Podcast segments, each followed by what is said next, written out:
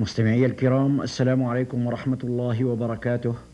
وبعد عاد عمير بن وهب الجمحي من بدر ناجيا بنفسه لكنه خلف وراءه ابنه وهبا اسيرا في أيدي المسلمين. وقد كان يخشى عمير أن يأخذ المسلمون الفتى بجريرة أبيه وأن يسوموه سوء العذاب جزاء ما كان ينزل برسول الله صلى الله عليه وسلم من الأذى ويلحق بأصحابه من النكال.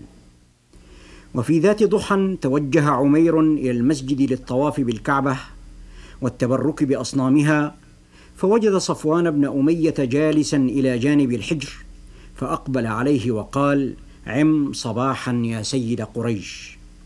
فقال صفوان عم صباحا يا أبا وهب اجلس نتحدث ساعة فإنما يقطع الوقت بالحديث. فجلس عمير بإزاء صفوان بن أمية وطفق الرجلان يتذاكران بدرا ومصابها العظيم ويعددان الاسرى الذين وقعوا في أيدي محمد وأصحابه ويتفجعان على عظماء قريش ممن قتلتهم سيوف المسلمين وغيبهم القليب في أعماقه فتنهد صفوان بن أمية وقال ليس والله في العيش خير بعدهم. فقال عمير صدقت والله.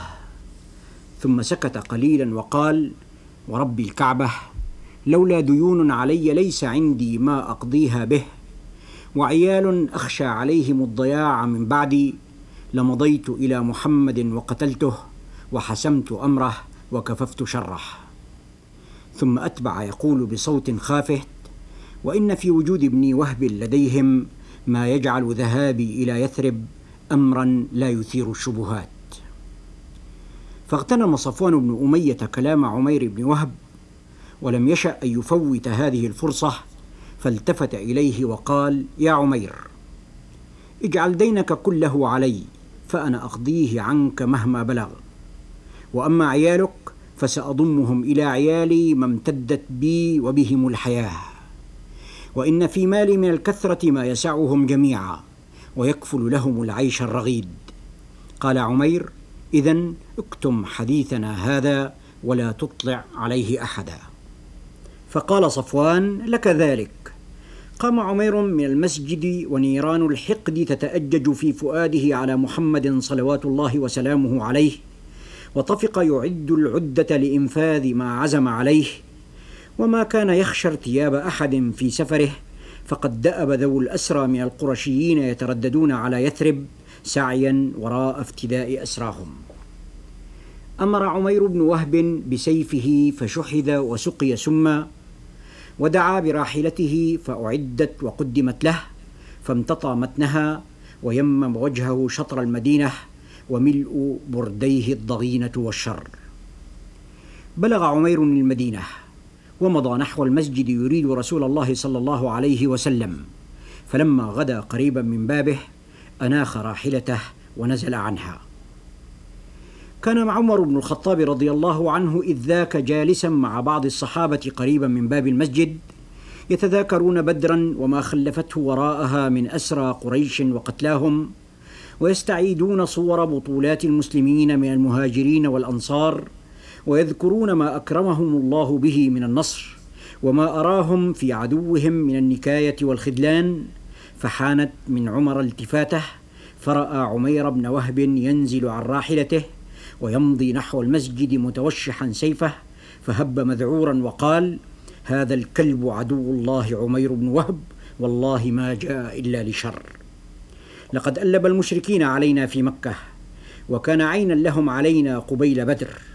ثم قال لجلسائه امضوا إلى رسول الله صلى الله عليه وسلم وكونوا حوله واحذروا أن يغدر به هذا الخبيث المارد. ثم بادر عمر إلى النبي عليه الصلاة والسلام وقال يا رسول الله هذا عدو الله عمير بن وهب قد جاء متوشحا سيفه وما أظنه إلا يريد شرا فقال عليه السلام أدخله علي. فأقبل الفاروق على عمير بن وهب وأخذ بتلابيبه وطوق عنقه بحمالة سيفه ومضى به نحو رسول الله صلى الله عليه وسلم فلما رآه النبي عليه السلام على هذه الحال قال لعمر أطلقه يا عمر. فأطلقه. ثم قال له استأخر عنه. فتأخر عنه. ثم توجه إلى عمير بن وهب وقال أدن يا عمير. فدنا ثم قال أنعم صباحا. وهي تحية العرب في الجاهلية. فقال رسول الله صلى الله عليه وسلم لقد أكرمنا الله بتحية خير من تحيتك يا عمير. لقد أكرمنا الله بالسلام وهو تحية أهل الجنة. فقال عمير والله ما أنت ببعيد عن تحيتنا وإنك بها لحديث عهد. فقال له الرسول عليه الصلاة والسلام وما الذي جاء بك يا عمير؟ قال جئت أرجو فكاك هذا الأسير الذي في أيديكم فأحسنوا إلي فيه. قال فما بال السيف الذي في عنقك؟ قال قبحها الله من سيوف وهل أغنت عنا شيئا يوم بدر؟ قال اصدقني ما الذي جئت له يا عمير؟ قال ما جئت إلا لذاك.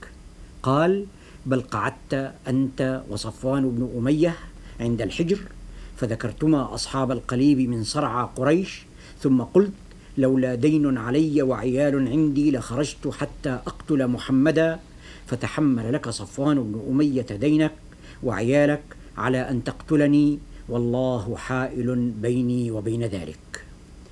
فذهل عمير ثم ما لبث أن قال أشهد أنك لرسول الله. ثم أردف يقول لقد كنا يا رسول الله نكذبك بما كنت تأتينا به من خبر السماء وما ينزل عليك من الوحي. لكن خبري مع صفوان بن أمية لم يعلم به أحد إلا أنا وهو إلا أنا وهو. ووالله لقد أيقنت أنه ما أتاك به إلا الله. فالحمد لله الذي ساقني إليك سوقا ليهديني إلى الإسلام ثم شهد أن لا إله إلا الله وأن محمدا رسول الله وأسلم. فقال عليه السلام لأصحابه فقهوا أخاكم في دينه وعلموه القرآن وأطلقوا أسيره. فرح المسلمون بإسلام عمير بن وهب أشد الفرح حتى إن عمر بن الخطاب رضي الله عنه قال لخنزير كان أحب إلي من عمير بن وهب حين قدم على رسول الله صلى الله عليه وسلم وهو اليوم أحب إلي من بعض أبنائي.